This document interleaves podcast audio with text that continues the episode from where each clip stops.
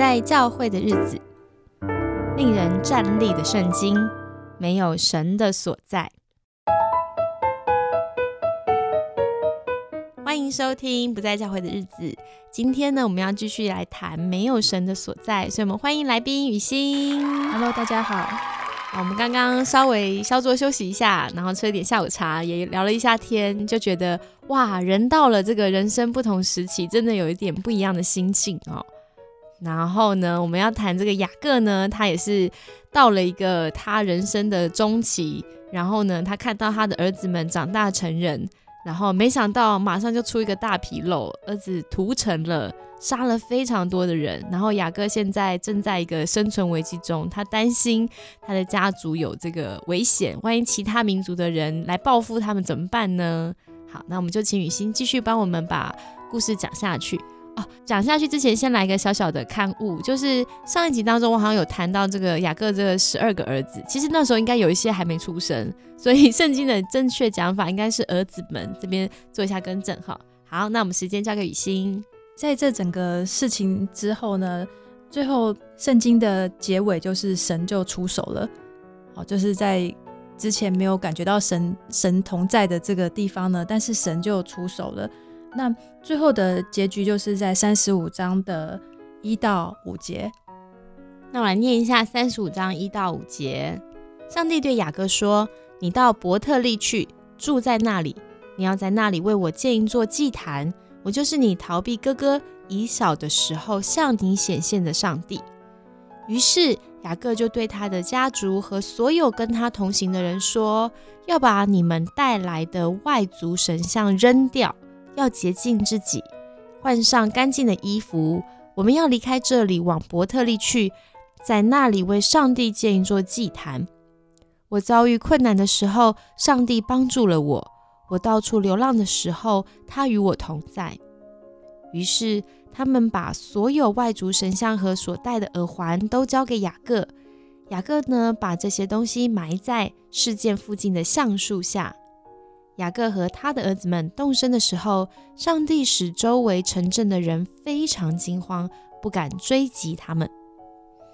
嗯，所以就是在这个家破人亡的这整个哀嚎声之中啊，那上帝就说话了嘛，他要雅各带着一家人离开，然后要继续前往他本来要去的地方，就是伯特利，而且呢又承诺说会保护他们，让四围的国家都不伤害他们。好，就是因为雅各就会很担心你们这样子做会让我在这个地方得到臭名嘛，好，然后就会怕会有危机这样子。对，所以我就在想说，诶，那他们。真的就要离开了，但是他们带着什么样的表情离开这个城市呢？好，所以圣经作者他其实也没有说，就是也没有解答说，那为什么会有这么可怕的事情啊？为什么呃这个上帝的子民他们会遭遇这些这些的经历？其实圣经的作者都没有说，但是呢，他却非常巧妙的就记录了一个画面哈，就是雅各他就下达命令说，你们要除掉你们中间的外邦神。然后也要自洁，也要更换衣裳。之后呢，出现的画面就是这个属神的家族，就每个人身上都有，原来其实都带着多多少少的外邦的神像啊、首饰啊、东西啊。所以其实这一群人在事件城的这段期间，其实已经默默接收了这些所谓的世俗文化、外邦的文化，甚至会敬拜外邦的神。所以我觉得这个应该就是圣经作者对这件事情的评价。那。当然，这也是神在这整件事情上面他的心意跟他的拯救，就是神也希望把这一群他已经离他已经非常世俗化的这个家族，要带离开这个敬拜外邦神的这个处境。所以对神来讲，他他其实最看重的是这一群人，他到底是不是还是一个敬拜神的，呃，是不是还是一个跟神立约的这个家族？虽然雅各心中是在想要，呃。他想的是我整个家族能不能够得到安全、得到保全，所以你就发现神跟人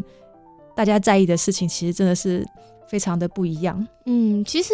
那那时候他们逃离拉班，就是雅各带整个家族脱离那个压榨他的这个岳父，然后往这个伯特利移动的时候，跟中间还跟以嫂和好的时候，其实过程当中拉班有追出来，他的太太就是藏了一座神像，哎。所以会不会照这样讲？其实雅各跟神的关系好像一直只留在雅各跟神彼此之间，他家族的太太也许都还不是很明白有这一位上帝。所以，我们刚刚前面好像之前有推测说，会不会雅各不想让他的家族跟就是这些城的人通婚？或许可能整个民族或他的家族都还没有这个信仰的意识，诶，对他们来讲就是一个多神论的一个家族氛围。嗯，有可能，有可能，对啊。所以这个等于这一群人，他们其实还并不是知道自己跟上帝的关系。但是雅各他本人知道，嗯，我觉得这边超有趣。就我在读经文的时候，就是上帝有还跟雅各再多说明，是我哎，我就是你逃离你哥哥时候那个向你显现的上帝，不 是重新再介绍一次吗？这为什么要重新介绍呢？大家不觉得很妙吗？会不会其实雅各其实没有很高懂，他就只知道有一个好像有一个神给他看到天梯，然后还跟他摔跤，然后他求祝福，但对他来说那种。到底我跟这个神有什么关系的那个最核心的那个，好像那个头脑上知道，跟他真正生命上感受到，好像还有距离。我读这里时候有这种感觉。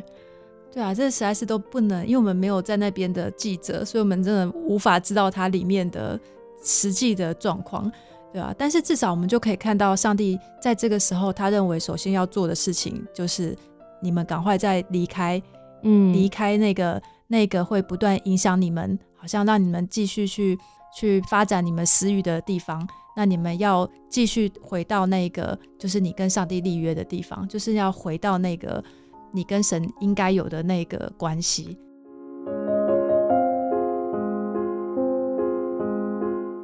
我跳开这个故事来访问你一下哦，就是我有个好奇，就你看，就是为什么神在。要跟人建立关系的时候，特别提醒这个人说：“你要回到那个最初你跟我相遇的地方，对，或是甚至提到说我是救你命的，因为你那时候在逃离你哥哥，而且我有向你显现。就是我刚好在跟一个听友在对话，当然他碰到的困扰就是他觉得，嗯，他对到底上帝存不存在，他非常的困惑，诶。所以，当他不能确定上帝是存在的时候，他在教会听到很多上帝爱他，他就会觉得，啊，我都不确定这个神存在，我就要相信神爱我。那这样我很奇怪啊，我没有办法这样相信，这样不是一种自我催眠吗？然后我就在想说，所以代表其实他在教会十几年了，就一个人认识神，其实好像这样听起来应该有非常多层次的，你自己的信仰经历。怎么确定神是真正存在的？还是对你来说，你是先确定神爱你的？这两个对你有次序上的分别吗？嗯，我觉得我还是会在意，就是到底他是不是存在，我又没有办法感受到。我们家就不是基督教的家庭嘛，嗯，然后我我高中的时候接触到基督教信仰，可是我读教会学校，所以你可以感受到那个教会的信仰真的是非常不令人羡慕，真的真是太可怕了。好会用被动语态哦，不令人羡慕，好婉转，我就是一个很婉转的人。对，就是我我在高中的时候，我感受到的基督教的信仰就是就是非常的道德化，然后而且跟我的生活是不符合的。它就是一个很仪式跟不符合，比如说我一个星期我就去，我们那时候就有周会嘛，基督教学校都很爱有个周会嘛。我可以问是什么学校吗？还是不能讲？我爱我们学校，我还是很爱。干嘛要突然宣誓？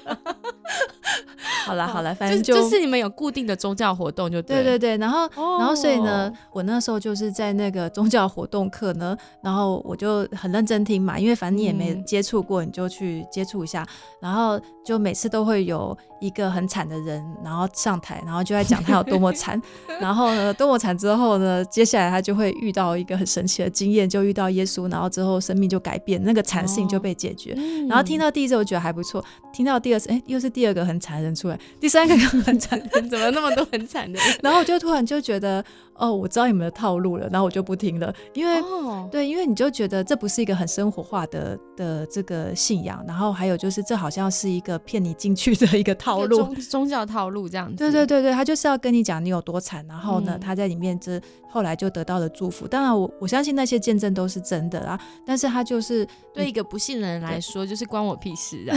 对对对，然后或者是说里面的也也。一些宗，他就会强调宗教仪式啊，就比如说你们不管你是不是基督徒，你都一定要唱谢饭歌啊，或者什么的。然后我就会觉得这个基督教信仰对我来讲，它就很刻板。它就是有一点像是我另外一个版本的训导主任，嗯，这样。那我已经，我现实中我已经有个训导主任，我为什么还要自己帮自己加一个？对，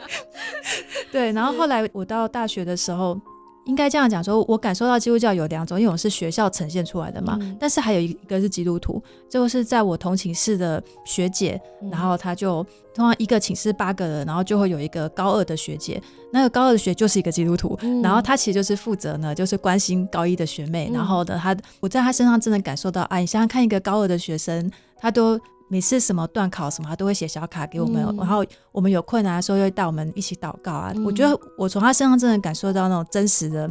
一个对人的关怀。对对对对对，他现在在某教会当师母，就是我非常非常的喜欢他哈。然后后来呢，就是他就把我介绍到。到大学的团契，然后我我觉得对我来讲，我在第一年的时候，我就也都好吧，来都来了嘛。那那如果我要证明这个基督教不存在的话，因为我还是觉得基督教很无聊，这样，那我就那我要证我要证明基督教不存在，那我起码先了解一下基督教在干嘛。所以我其实我身为一个慕道友，就我连我就是连导会都会去的那一种，然后。他们团契有什么事情，我都会去帮忙啊，所以我就是很认真的慕道友。然后祷告会的时候，我都还很认真看大家有没有张开眼睛、闭上眼睛。你这是你是慕道友还是纠察纠察队？对，然后或是我会问圣经问题什么的。对，然后一年之后，我就蛮确定有这个神。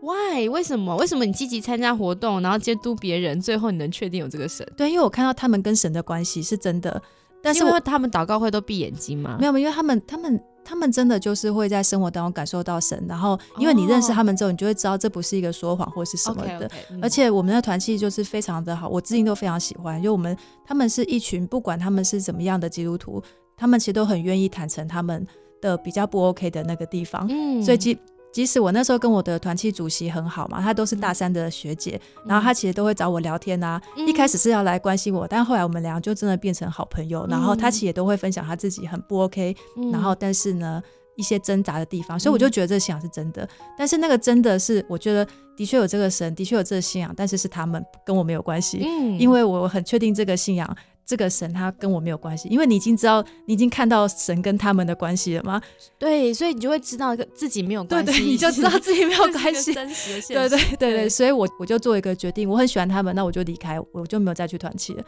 哦，对，因为我就觉得，嗯，我很确定有神了，我也确定你们有神了，但我也很确定我没有神。你知道，你就知道这三件事情，然后就那我就该走了。是对，然后我走了之后，我就想说，那我就过我自己原来原来的生活嘛。然后我觉得是，但一年之后呢，我就还是就经历到那个，就是我以前高中那些宗教时间所说那些很惨的人上来说说的那些，因为你就开始经历到很多的，比如说自己的黑暗面啊，嗯，什么生命或是一些社团或是一些。呃，各种你生活会遇到的很多的黑暗面，就发现你自己原来也有黑暗面这样子，对。然后是到那个时候，我觉得，我觉得我好像才开始会觉得说，那我是不是需要一个神？嗯，对。所以就是有神跟我没有关系，然后一直到我发现我可能需要一个神。呃，应该说你先意识到你需要一个神，嗯，对，但当时还是在一个跟神没有关系的状态下，对对对。哦，后来我我觉得有那个开始，当你经历到就像那个创世纪三十四章那种感觉，就是当你要真的要在一个那种状态里面，然后你意识到原来没有神真的是非常可怕，嗯，那要么就是基督教是假的，嗯，那如果基督教是假的，那我到底相信什么？嗯，那我相信的。东西能不能够承载我自己的生活跟人生呢？对啊，是人生那么黑暗。对对，那我就要我就要面对这件事情嘛，因为我已经不想面对基督教，那我要回头过来面对。那我到底对我来讲，那时候大二，其实你就觉得人人生好像是有很多的可能性，嗯，但是呢，你其实又会觉得，可是我这个人生到底存在的意义是什么？嗯，如果没有我，其实世界也不会少什么啊。嗯嗯嗯，对，那我觉得那是非常可怕的一个。一个思考，就是当你有做什么没做什么都其实无所谓的时候，都或者只是为了自己或者怎么样的时候，我就在想，到到底我为我为什么会存在？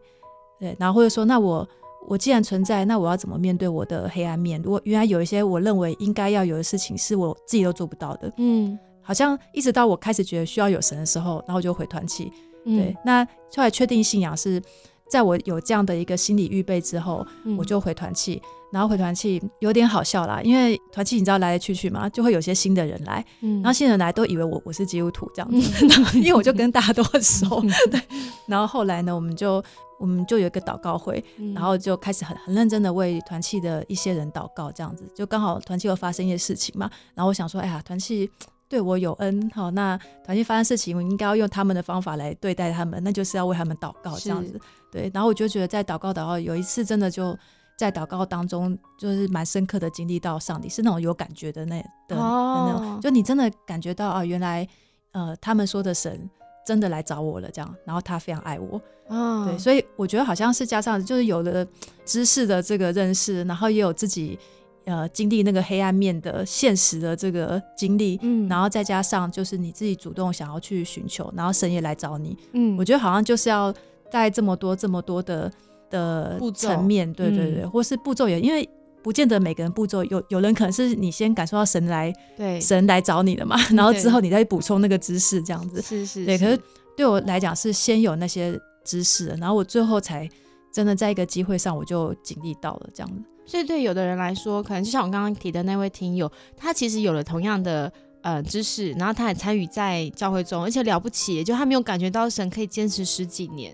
所以你可以想见他心中的那个可能不解，百思不得其解。为什么如果有神，我也相信有神，他们都惊艳到，但为什么我没有感觉？然后是是会非常非常纳闷的。那你对于像这样子的嗯听友，你会不会有什么建议啊？这好难建议，很难建议。那有什么安慰？好了，对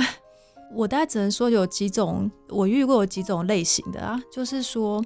有些是真的你都已经很投入了，但是就是经历不到神。嗯，对。那圣经上说你亲近神，神就亲近你嘛，这个是绝对有的。嗯，然后呢，我觉得可能可以开始开启你你自己跟神之间的关系，就是把焦点就是从我参与教会跟。外在的这些东西，回到你跟神的这个关系的比较内在的部分，对对，关系的层面开始寻找这方面的资源跟经历。因为教会这个组织，它带给你的可能就是一些比较公众性的东西，嗯，一个讲道哦，一个 一个课程，一个什么，对。可是我觉得内在的话，也不是最好啦。就是说我蛮推荐的方式，就是你就找一个人，然后就是常常跟你一起祷告，嗯，对我觉得。这个信仰就会比较个人化，就是回到你自己跟上帝的这个关系的经营里面，这是一种嘛。然后我觉得还有还有遇过另外一种是，我觉得生命当中其实是有一些议题的，嗯，对，比如说可能生命当中，就像我为什么对那个教会领袖就是一直都。觉得很那个领袖不可以这么样 躲在后面，或者阴谋算计。对，这就是就是有我的议题嘛，也可能是就我就觉得，哎，我跟我父亲的关系其实是会让我对这个男性领袖，我是会很有很有很有期待的。对，等等，就是说，当我们长到一个程度，可能你对你自己也会开始有一些自我的认识。嗯，对，那这个自我认识，你就会知道你现在的议题是什么。那这东西有没有可能是？你追求信仰的一个需要去面对，跟或是它是一个妨碍，对，比如说有人是很很希望有一个温暖的家庭的关系这样子，所以他来到教会，来到信仰，他是觉得我在这个信仰里面我可以得到得到这个，嗯，但是显然并没有，他可能去一个很小的教会，或是一个很太大的教会，根本就没有这回事这样子，那这个东西也许会阻碍有些个人的议题，它会阻碍你跟你对神比较合适的期待。对你可能会期待神要给你的是这个这个这个，嗯，但是那好像不见得是神神的心意，或是他真的会会在你身上的计划，或者说你真正心中的失落到底是什么？我觉得自己要对自己有一个自我认识，那你就会知道要怎么样去祷告或是寻求神这样。嗯，你讲很多哈，我我我想看，因为我们毕竟节目还是要聊圣经。差点忘记，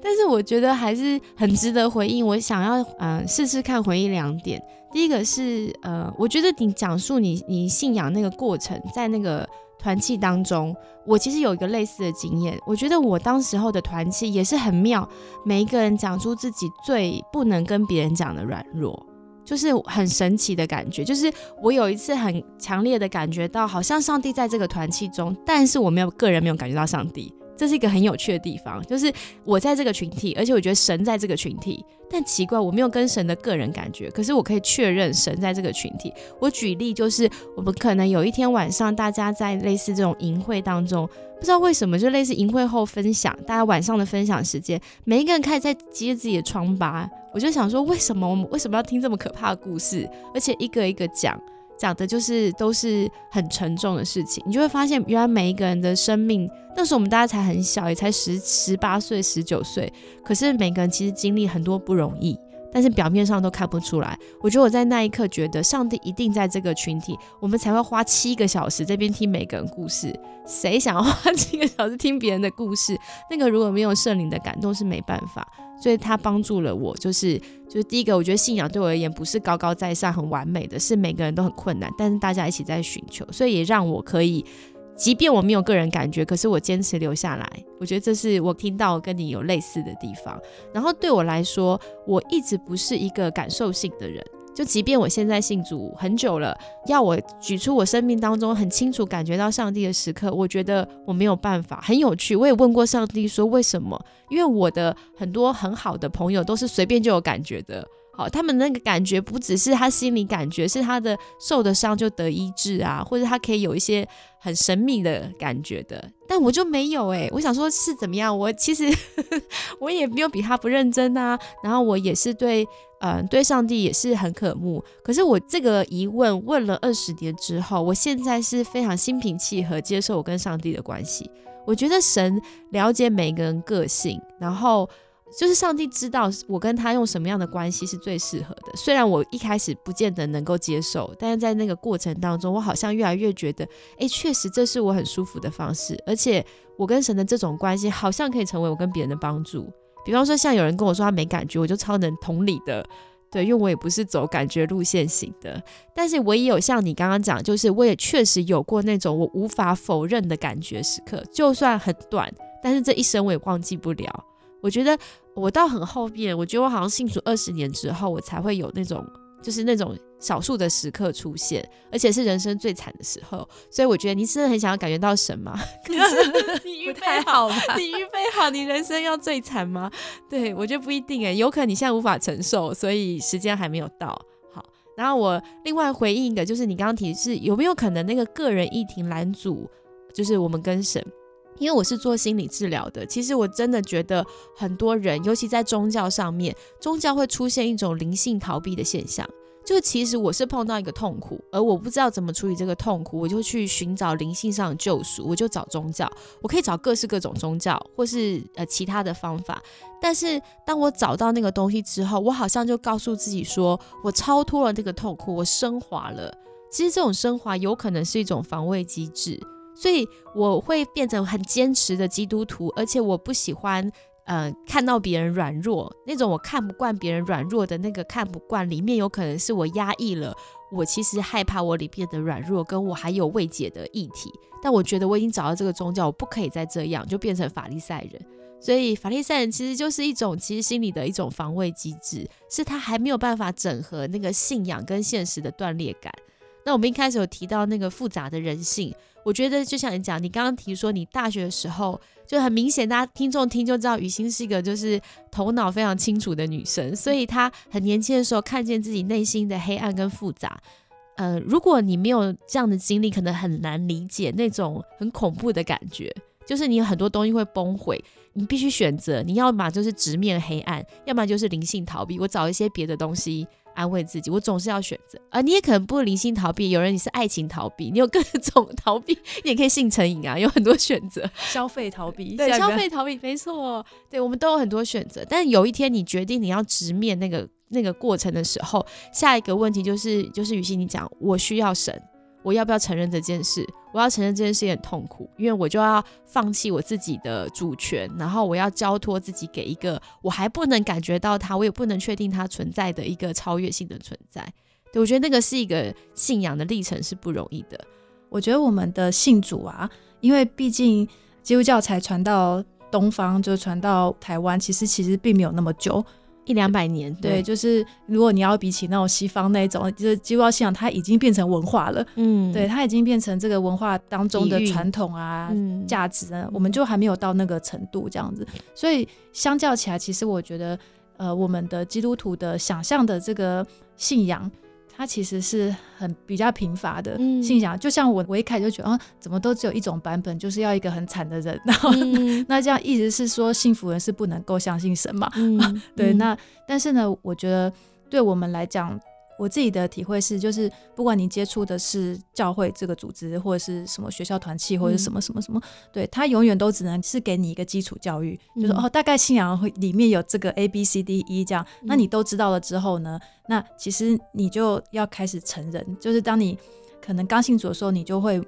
希望你自己至少可以达到这个教会或团契希望你要的那个样子嘛？嗯，比如说你要会敬拜啊，敬拜团哈，然后带祷告会、个人工作，什么带人干嘛干嘛的，对。但是我觉得那些都只是一开始而已。等到开始你成熟之后，你你就要开始有你自己的信仰论述，嗯，你自己的信仰的呈现，自己的信仰的故事。不然的话，我因为我会觉得，可能很多人都会觉得自己是不是好像明明我的心已经。已经开始有一些改变了，可是我可能还会，我看看教会的基督徒，我发现哦，他们怎么还是可以这么这么厉害的在那边唱诗歌，很热心的服务，我怎么都不像他们那样。那这时候你就会觉得你你是拿拿一个这种教会现在呈现的一个样子来要求自己，或者说你觉得你应该是变成那个样子。嗯，可是我觉得从圣经来看，你光是看创世纪这么这么多人，这么多信仰的。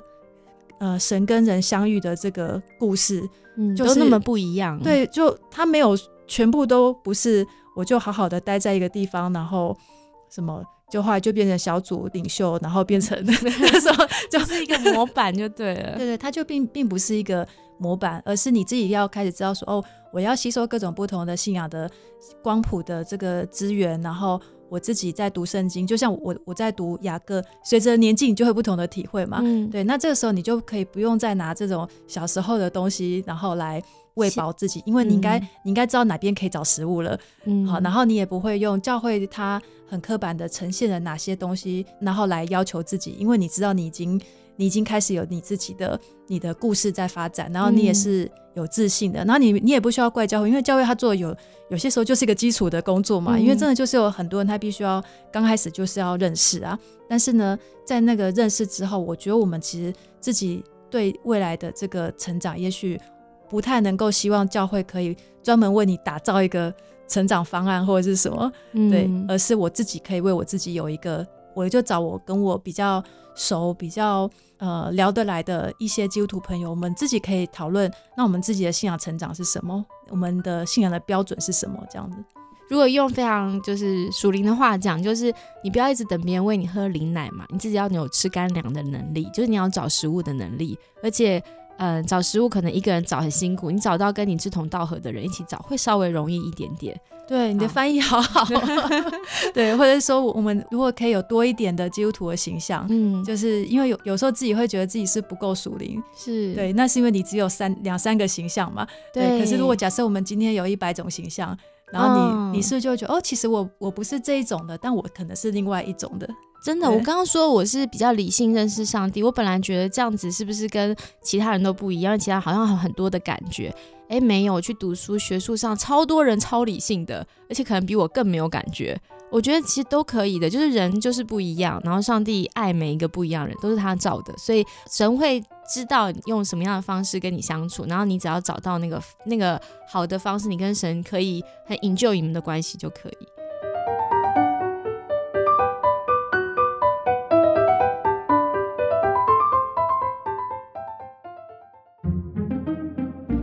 那我想要跳回来谈这个雅各哈，其实我没有那么快要进入经文，继续闲聊哈，听众不要太期待。就是我刚刚听到你谈有些人一些议题阻拦了人去亲近神，我想聊聊雅各这个人，就是他有一些，我用一点点心理学的这个眼光来看哈，就你会发现其实雅各跟爸爸的关系很不好，好像以撒的眼中是没有这个儿子的。对，你可以这样想象，因为以撒爱吃肉嘛，然后大儿子很好啊，虽然毛很多，可是会打猎，就是就是他很得以撒的欢心，所以对以撒来说，这个小儿子一天到晚待在家里。那那妈妈一定喜欢那个我的儿子一天到晚在在我身边是很好的，而且女人嘛，可能比较不喜欢毛很多的男生。我的我的性别偏见，对不起。就是 anyway，就是总之对雅各来说，他的成长经验其实没有跟爸爸很亲近过，而且不亲近到就是就是以撒也很怪，就他去靠近以撒，以撒就是无法分辨的。嗯，对，从他的语气、讲话内容都没有办法分辨，他必须摸到他的皮肤才能确定这个儿子是谁。所以我在想，当以撒跟雅各关系没有那么清楚的时候，没有那么贴切的时候，雅各到底要跟一个神建立关系的时候，会不会很难？所以你会看到这个神好几次跟雅各显现啊，然后救雅各脱离那个困难，但对雅各来讲，还是会觉得他跟上帝的关系很疏离。好，这这当然只是完全是我个人的提出的一一种可能性的角度，就是我觉得，因为以撒跟他父亲的关系也很疏离，所以他可能不知道怎么跟人建立一个。很 close 的关系，那你说好，可是啊，上帝不一定是这么父亲形象的，也可以有母性的形象。那雅各不是跟他妈妈关系很好吗？利百加，可是那个关系好也很奇怪哦，是他为母命就是侍从，哎，是利百加他叫他做什么他就听，他是没有自己声音的，而且利百加叫他做的事情是让他有生命危险的，是欺骗父亲的，他好像都是听话的。所以你说那真的是一种关系吗？还是一定是？我只能听话的关系，其实不叫关系，那是什么控制嘛？就是 依附。呃，我不能这样讲，不是关系，也是一种关系，但不是平等的。你双方我真的认识彼此，然后我们两个一起可以有不一样意见的这种平等性的关系。所以我其实觉得雅各很可怜呢，他年轻的时候就离开家，而且他可能也没有什么其他的亲朋好友，好像也没看到什么朋友嘛，所以他可能有对他跟人是没有建立关系的能力。然后他后来去拉班那边工作，就是雇工跟这个就是主人的关系嘛，哈，我就是一个我就是一个被雇的人，然后我就是很辛苦，而且我知道这个主人就是好像一定要我就是完成他的工作我才能有饭吃，而且就是我很想要娶，我很喜欢拉杰，搞不好拉杰是以雅各这个很苦闷、很渴望跟人亲近的这种这种心理需要上的一个投射。所以他那么需要拉杰，他是靠着他跟他想象中的这个女神，然后他撑下来那么多年。所以我觉得其实雅各内在是一个可能不太能跟人建立关系的人。再讲一次，以上都是大胆的推测，这是我们在八卦。对你完全雅各同意我，但是我从这个视角来看，我就稍微能理解为什么雅各跟他的儿子的关系处理的这么糟糕。包含他的女儿出事了，好像所有的这个他的儿子们义愤填膺。可是哎，圣经很奇怪，完全不写到雅各的情绪。对啊，他也没有就是冲出去说你竟然这样对我女儿什么什么的。嗯，对，就是感觉好像他这边看不太出他内在在想什么。好，那我很厉害的拉回圣经，时间就继续继续交给雨欣哦。呃，在创世纪三十四章这边呢，他其实。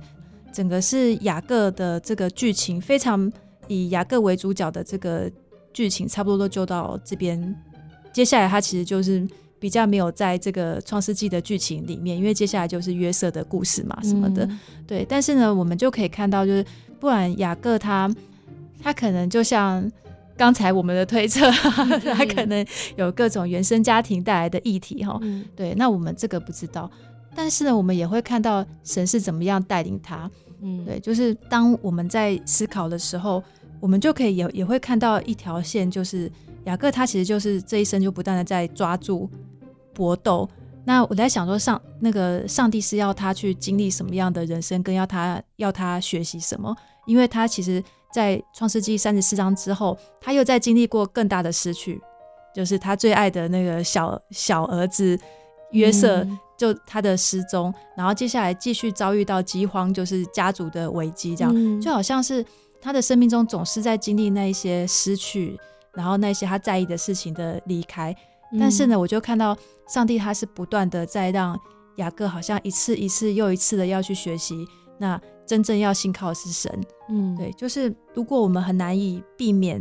跟这个世界的搏斗，因为雅各他为什么是一个交换的人生嘛？他什么东西都是。都是要换嘛，工作换爱情啊，红然后红豆汤换长子的名分啊，但是他可能要最后要要面对的是，他真正需要的东西是没有办法用交换的，嗯。你只能去用信心相信这是上帝会给他的，嗯。上帝会给他有一个保障，就是只有神才能够让他是能够真正放心的，真正有安全感的。嗯但是他可能用一生的这个经历，不断在感受这件事情，嗯或者说相信或不相信这件事情。嗯对，所以我觉得，只是当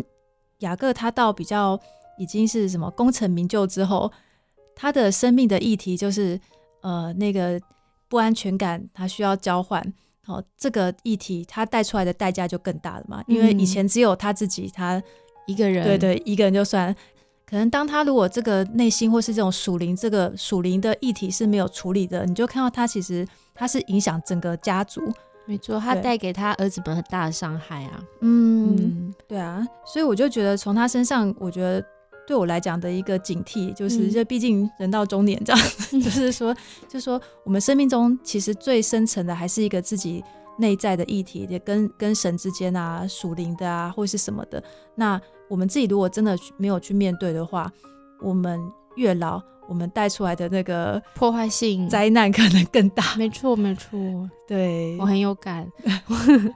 所以呃，如果我要做结语的话，我自己再再给一个，就是也是我个人心理的角度，就是你看雅各他其实前面就是三十四章的结尾，他是很紧张的，他超级焦虑，就觉得我们家族完蛋了，一定会被报复。然后我就觉得到三十五章的时候，上帝跟他说：“我是你逃避哥哥以扫时候显向你显现的上帝，也就是我是那时候救你的上帝。”我觉得这句话的言外之意就是我是救你的上帝，我会再救你。好像是当雅各极度焦虑，我不知道大家有没有那个经验，当你极度焦虑，你觉得完蛋了，你根本没有想到神，但此时神对你说话的时候，那是莫大的安慰。然后果然，后来当雅各逃跑的时候，经文也有写是上帝使周围城镇的人非常惊慌，所以是神真的保守，让那些人没有出来追击，不然按按照古晋东的这个文化，一定是有仇报仇的，他们应该是要被追杀的。所以神的确保护了、保全了这个家族。对，嗯那我希望，呃，今天我们谈了很多东西，虽然岔题出去，但我自己觉得最让我感动的一件事是雨欣说的，就是当我还没有办法感觉到神，还没有神的时候，可是我知道，我意识到我需要上帝，然后你就动身回到了团契。回到了起初那个地方，就好像雅各现在要回到当初起初他遇见上帝那个伯特利的地方。